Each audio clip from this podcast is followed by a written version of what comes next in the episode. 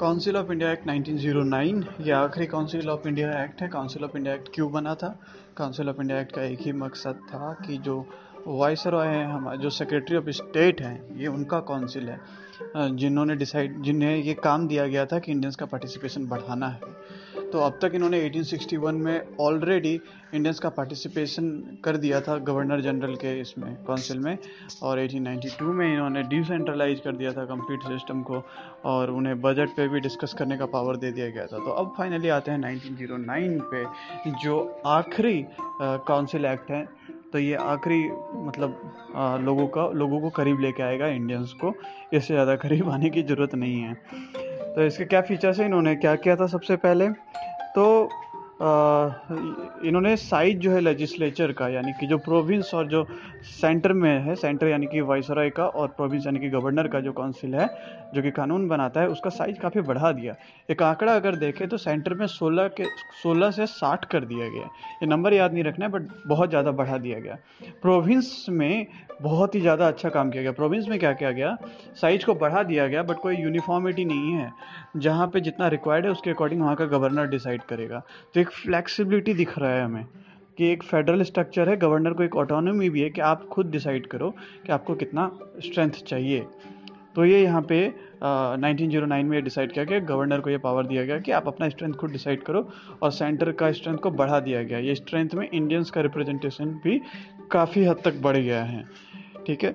और इसके अलावा यहाँ पे जो इंडियंस हैं, जो जिन्हें बजट बजट डिस्कस करने का पावर दिया गया था पिछले वाले में, यानी कि 1892 वाले में काउंसिल एक्ट में। अब क्या है कि वो बजट में बैठ करके सवाल भी पूछ सकते हैं और या बजट में कुछ गड़बड़ लग रहा है तो वो सजेशन भी दे सकते हैं। ये दो पावर भी दे दिए गए यहाँ पे। तो इसलिए कहा जाता है ये आखिरी इंडियन का रिप्रेजेंटेशन को बढ़ाने का कोशिश था। अब इससे ज़्यादा और क्या हो सकता है? तुम बजट डिस्कस कर रहे हो बजट में सवाल कर रहे हो बजट में कुछ सुझाव भी दे रही हो, और क्या चाहिए? सारे पावर्स मिल चुके थे इंडियंस को। But with every powers come comes one responsibility यहाँ पे रिस्पॉन्सिबिलिटी दे दिया गया है इंडियंस को लड़ने का। यानी कि nineteen zero nine council act में इंडियंस को सेपरेट इलेक्टोरेट भी दे दिया गया।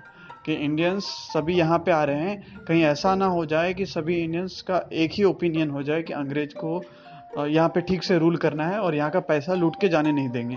ये मैंटेलिटी ना हो जाए। तो इसके लिए यहाँ पे साथ में इंश्योर किया गया कि ये लोग आपस में लड़ें। इसके लिए लिखा गया कि काउंसिल में जो है हिंदू सिर्फ़ हिंदू को वोट करेगा। काउंसिल में पहुँचाने के लिए मुस्लिम सिर्फ़ मुस्लिम को वोट करेगा। ऐसा करने से क्या होगा कि अगर मुस्लिम्स आ गए तो वो हिंदूज़ के लिए काम नहीं करेंगे हिंदूज़ आ गए वो मुस्लिम के लिए काम नहीं करेंगे क्योंकि वो वोट नहीं दिया है। सिमिलरली जो लोग आज वोट नहीं देता फॉर एग्ज़ाम्पल जो लोग छोटे से जगह में पढ़ते हैं आ, मतलब आ, सरकारी स्कूल में पढ़ते हैं ठीक से पढ़ाई नहीं होता है वो लोग यूजुअली मतलब दिखते नहीं ज़्यादा। वोटिंग में हम लोग दिखते हैं ज़्यादा। तो जिसकी वजह से उनका कोई ध्यान भी नहीं देने वाला है, और हम लोग भी कभी भी उसको मुद्दा नहीं बनाते कि यार सरकारी स्कूल में क्यों नहीं पढ़ा रहे, क्योंकि हम सभी प्राइवेट में पढ़ रहे हैं, हमारे बच्चे प्राइवेट में पढ़ रहे हैं तो we don't care about them और गवर्नमेंट भी उनके लिए केयर नहीं करती, क्योंकि वो उसके लिए थोड़ी ना वोट देते हैं. तो वोटिंग इज़ इंपॉर्टेंट क्योंकि अल्टीमेटली पाँच साल में वहाँ पे भीख मांगने के लिए जाना है.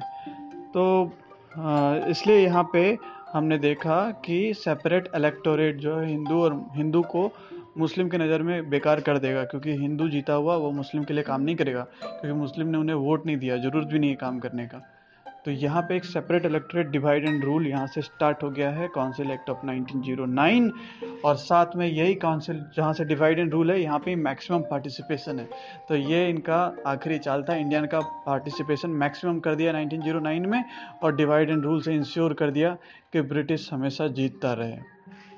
तो ये 1909 था। तो दो ही चीज़ें रखना है, सबसे ज़्यादा पार्टिसिपेशन बढ़ाया और साथ में डिवाइड एंड रूल कर दिया सेपरेट इलेक्टोरेट से।